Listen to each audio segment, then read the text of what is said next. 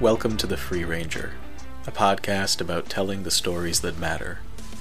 On this podcast, we'll be learning about storytelling from the people who turn important issues into stories the writers, filmmakers, marketers, academics, and other professionals who weave together the facts to create compelling narratives that make a difference. This season, we'll be speaking with experts on Carl Jung, the Swiss psychiatrist who developed the concept of archetypes. Archetypes are patterns that pop up again and again in the stories of a given culture. In recent years, books like Margaret Mark and Carol S. Pearson's The Hero and the Outlaw have popularized the idea that brands can use archetypes in their own marketing materials. At the same time, Jung and his work have come under scrutiny, as critics have wrestled with the racism and sexism evident in his writings. Now more than ever, it's important for us to know the man behind the concept, both his accomplishments and his shortcomings. We are happy to welcome Jungian analyst, psychoanalyst, and writer Dr. Andrew Samuels. Dr. Samuels is the author of Jung and the Post Jungians, a collection of essays exploring how today's psychoanalysts are grappling with Jung's legacy.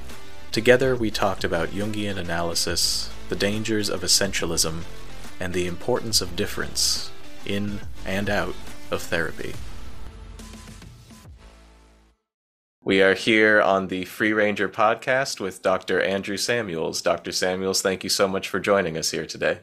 I appreciate the invitation. I'm glad to have you. To get us started, what is a Jungian analyst and why did you decide to become one? I became a Jungian analyst mostly via a chapter of accidents. In truth, they were the only school of psychotherapy in London at that time who would look at such a young man. I was 21 years old. And this is funny because Jungian psychology is often associated with issues of old age, as if old age implies wisdom. I, let me assure you, as a man who is now in his mid 70s, it definitely does not imply wisdom. You wrote a book called Jung and the Post Jungians. Who are the post Jungians? Well, they are everyone except for Jung and perhaps two or three very close associates of Jung. One of the problems for Jung, actually, in the world is that everybody behaves as if nothing happened after him. It's frozen in time. So when people, for example, want to use psychological types or ideas about archetypes, they go to what they rightly consider to be the source, but things have moved on. I sometimes envy the field of psychoanalysis, where it's absolutely clear that Freud did not have the last word, that people have come generation after generation. Before I did my work, it was as if all of us who were post Jungian were all over the place, no coherence, no organization, no recognition. And so I wrote a book, which I now consider absolutely my most boring book ever, which which put all these post Jungians into schools. And I think that was both a service to the field, but also a highly controversial and provocative thing to do, because one of the many myths in the sense of untruths about Jungian psychology is just individuals doing their own thing. It's not. It's possible to understand the different approaches. And that's what my book was about. It was a young man's book again. And as I say, for me, it's pretty boring stuff. You mentioned this difference between Jung, a handful of the people originally around him, and so many of the people who have come after. Why do some analysts feel the need to distance themselves from Jung in the decades after his uh, his life and his passing?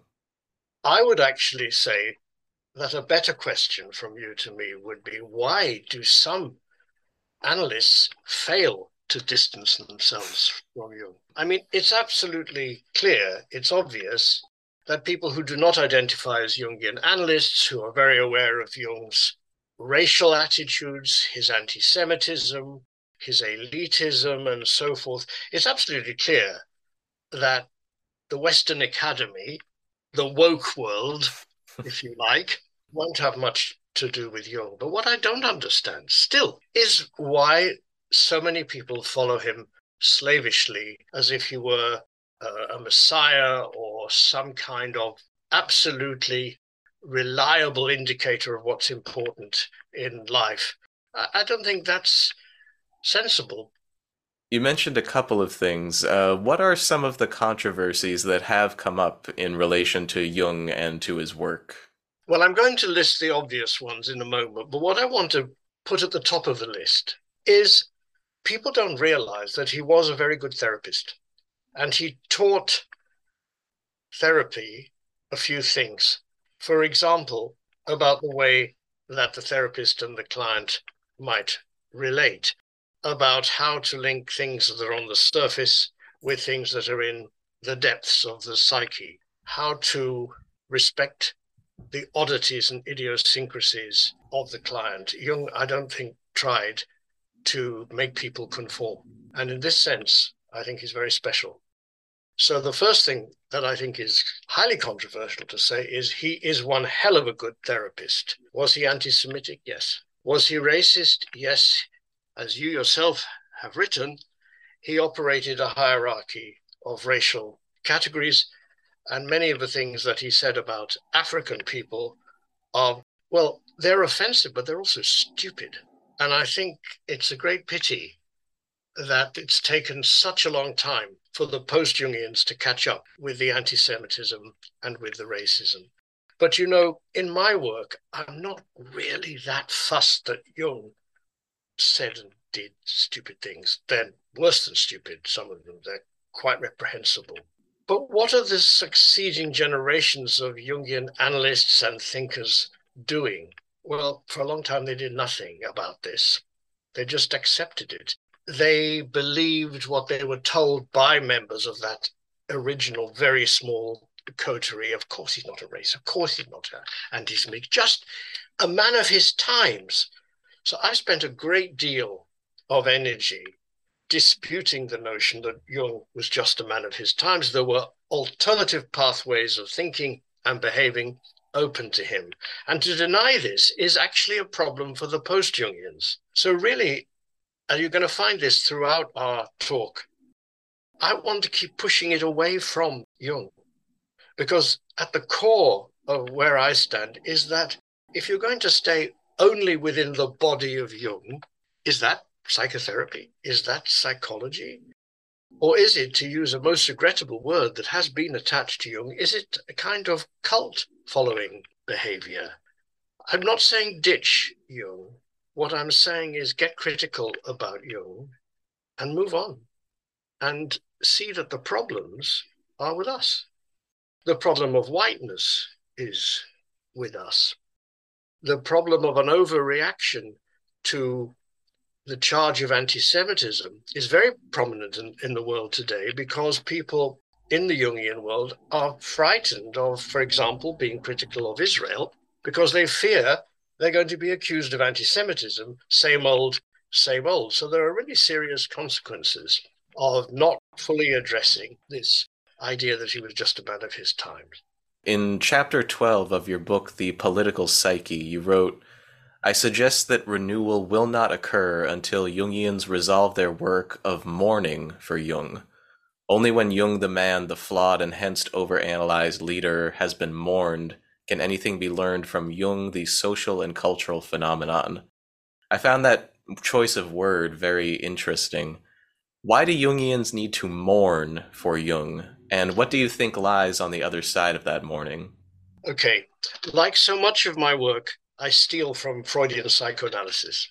And somebody, and I actually can't remember who, wrote a paper about Freud as a lost object of psychoanalysis that has never been properly mourned, hasn't been let go. I think actually, as time has passed, they have let Freud go. Mourning, and it is Freud's theory here, means letting go.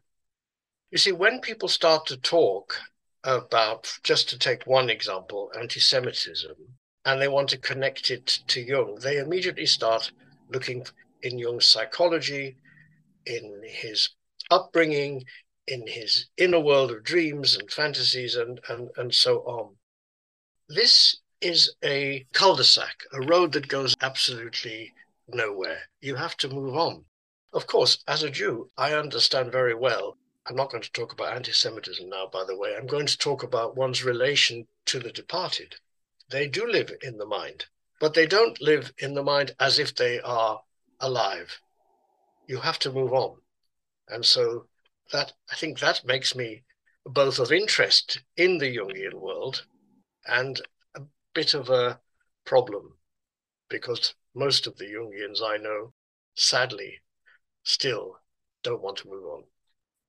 Speaking of that book, The Political Psyche, you worked on that from 1987 to 1993. Part of this book is an analysis of the complicated question of Jung and anti Semitism.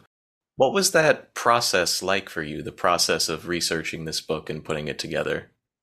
The biggest problem I had was not being appropriated by people who have long track records in dissing Jung and Jungian analysis. I wasn't prepared to let people with knee jerk hostility to Jung take me over. That was quite difficult. But I also had the opposite problem because I wanted to stay a Jungian analyst. I like Jungian people. I like post Jungian people. It suits me very well.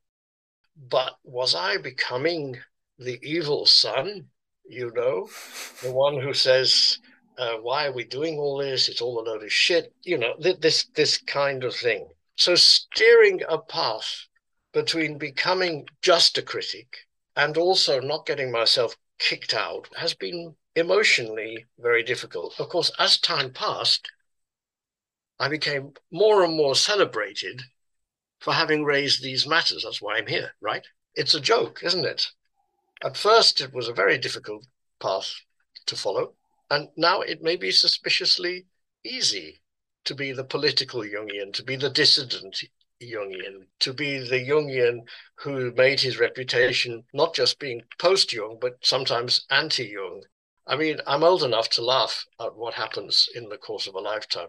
In both Jung and the post Jungians and the political psyche, you caution against what you call essentialism, uh, roughly making claims about what a given thing is rather than what it is like. Why is this important in the context of Jungian analysis? Well, it's important in general as well.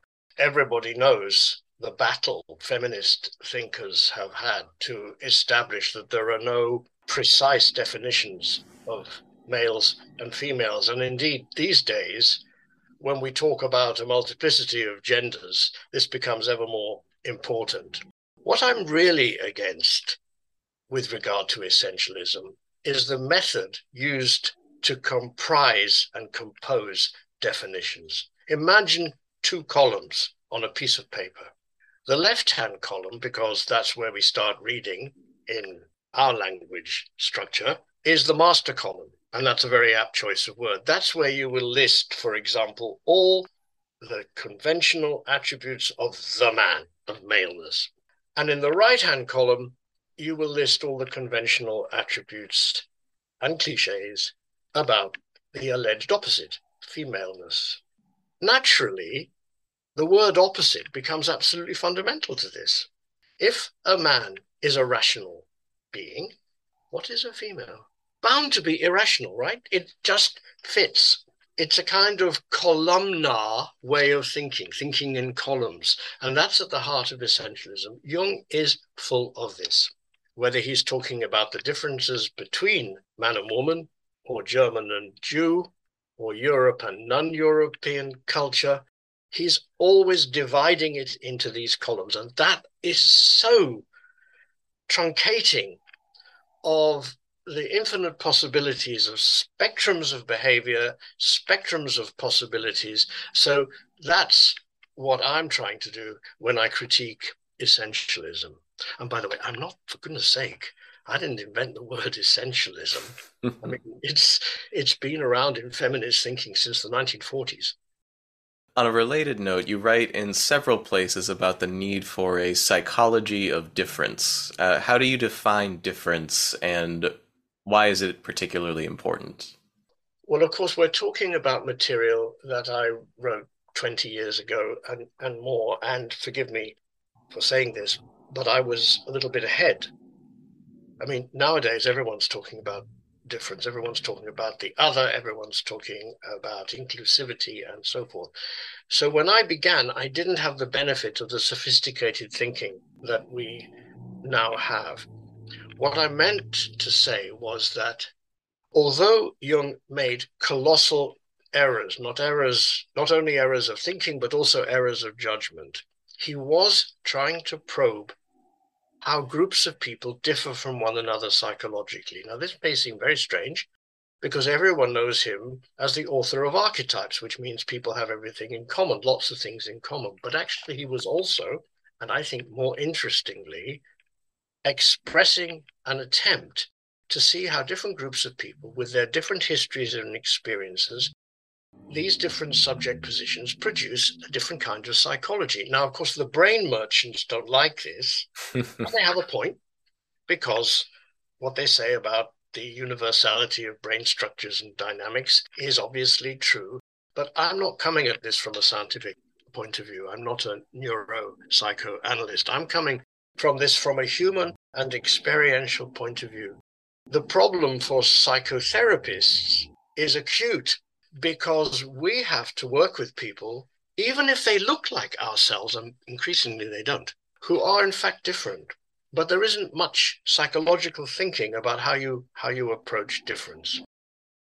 I had someone in supervision, an English woman, who was consulted by a Turkish client. And so she started to read everything she could find, usually on the internet, which um, is a big problem here. about Turkey, Turkish history, Turkish culture, Turkish mores, the role of women in Turkish society, as if this was how you approach a different person. She didn't ask the client much. She knew she had researched the client and I think expected the client to be grateful. I mean, it's a bit like an anthropologist or um, an explorer arriving in a remote and exotic place, at least exotic to the explorer, and just knowing ahead of time what there is going to be and not really listening. It's a battle within anthropology to actually listen to people.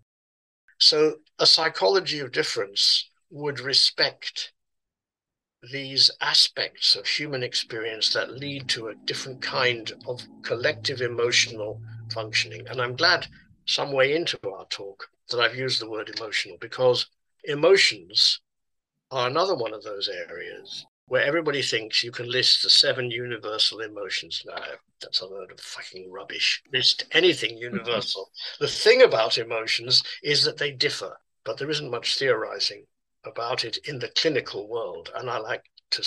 I'd like to see that change. So you've mentioned just a moment ago one thing that you would like to see in the future of clinical psychology analysis, etc. Uh, what's research are you working on at the moment that makes you most excited? Uh, something that's happening in the coming months and years. My reply will seem odd. I'm particularly interested in how people defend themselves against hostility and accusation. The raw material for this has been my analysis of the various defenses of Jung's racist ideas and his use of the racial hierarchy. So I started to look, I'm not going to try to list them, but this is something that's very interesting. I, am looking at the way in which members of my community have defended themselves against attacks.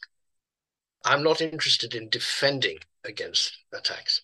I'm interested in understanding how people defend against attacks. Now, that's a microcosm of a problem in the larger geopolitical world, which is the paucity of thinking about what threatens people. Now, if you think about the Ukraine situation, and what I'm going to say may well be unpopular in allegedly liberal circles, but I don't care.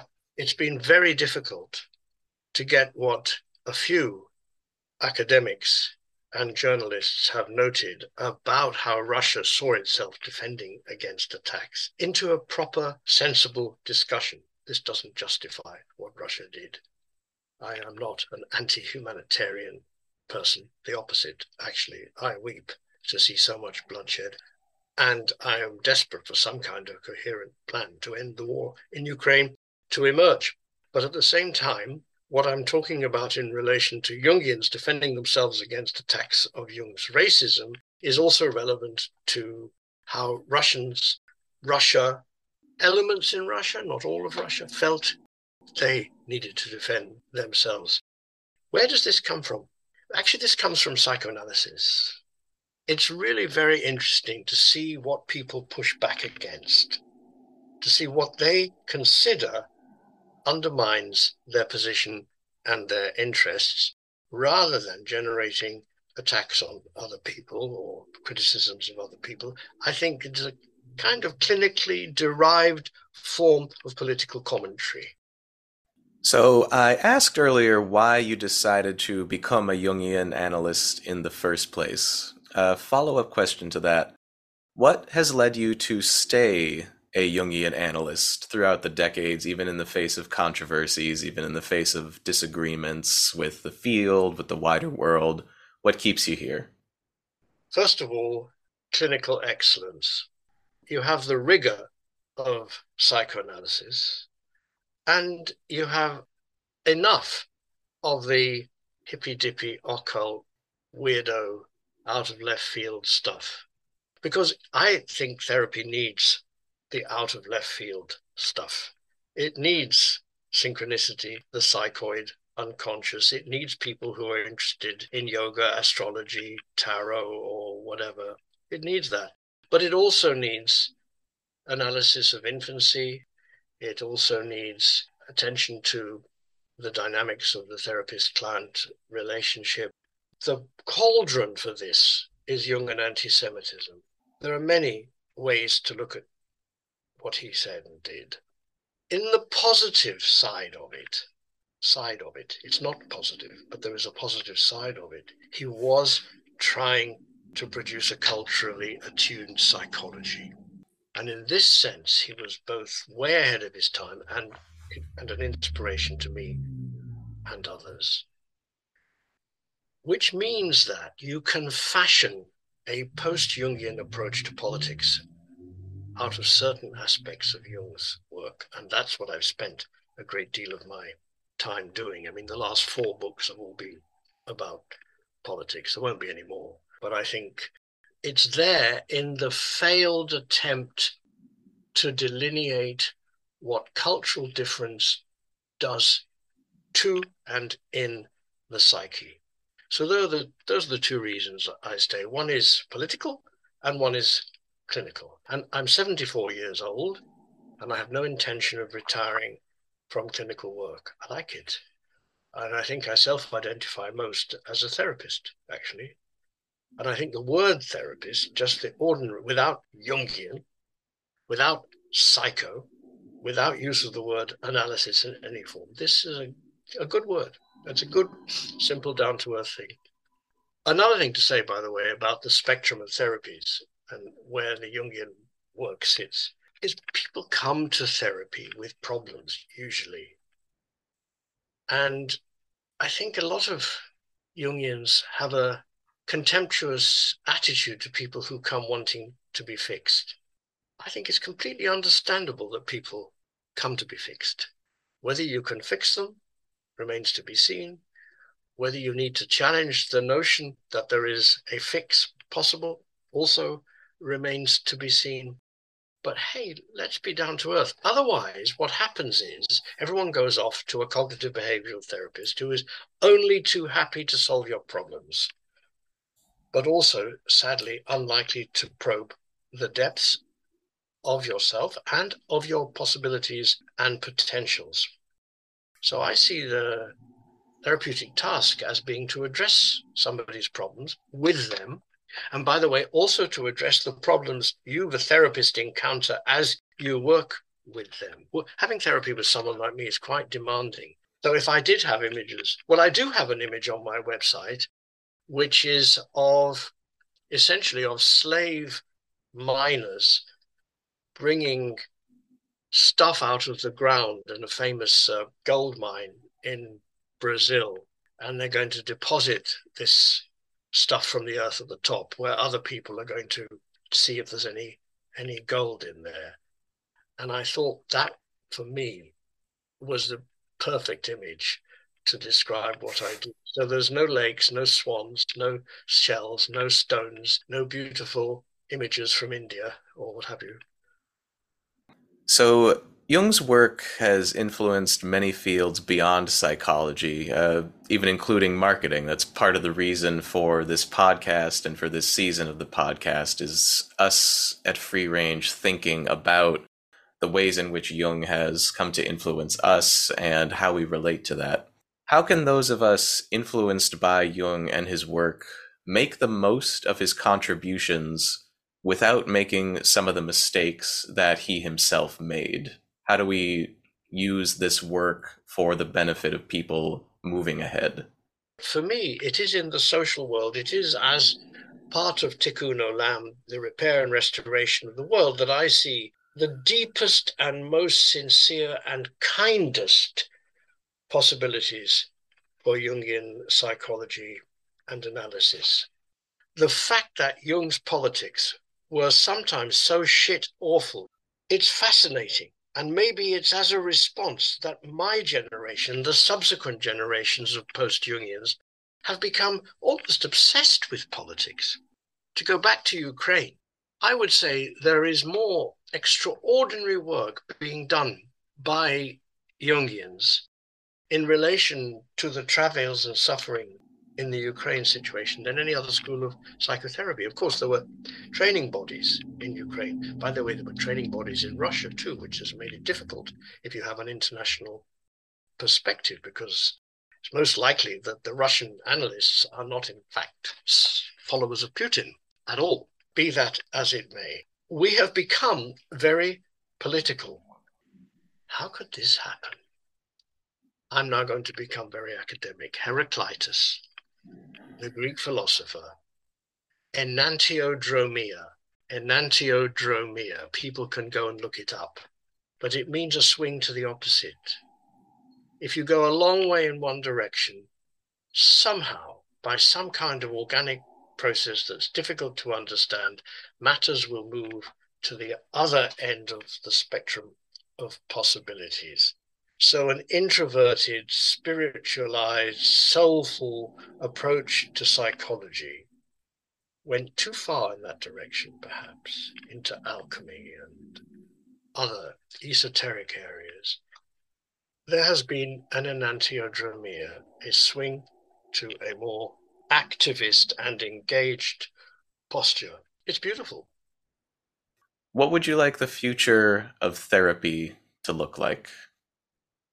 I would like the future of therapy to be promiscuous, by which I mean that even in the privacy and closeted cell of therapy, you need a lot of partners. We need partners within the field of psychotherapy with all the warring schools and factions which many of your listeners may know about. But for example, the role of therapy thinking in relation to the climate crisis means that therapists have to find climate activists to talk with. We cannot stay alone. We cannot stay in the therapy ghetto. We have to go out there. My own interest is economic inequality and the way in which the 1% run the world and so on. I don't need to go on about that. There isn't time. But basically, you can't expect therapists to sort this out they may have a contribution to make, but they've got to find people to work with, which you can do because quite a lot of people working in a field like economics know a little bit about psychology. They're often they're very smart people and they are interested in learning more. So we need to work with them. We need to find them. I mentioned earlier the problem of esotericism. I am all for exotericism. So therapy on its own, forget about it therapy in multiple unions with other disciplines and levels of knowledge, yes. Any parting words, any final thoughts that you'd like to share with people? Negativity isn't always negative. Beautiful. All right, Dr. Andrew Samuels, thank you so much for coming on to the Free Ranger podcast here today. It's been a treat and a delight. We're happy to have had you. We've had fun, haven't we? I think so, yeah.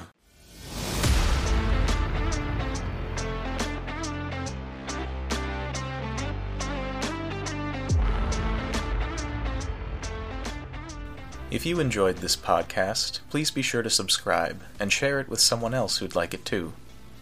The Free Ranger is a production of Free Range Studios, a storytelling and innovation agency helping mission driven organizations promote social good. If you'd like to learn more, please visit us at freerange.com.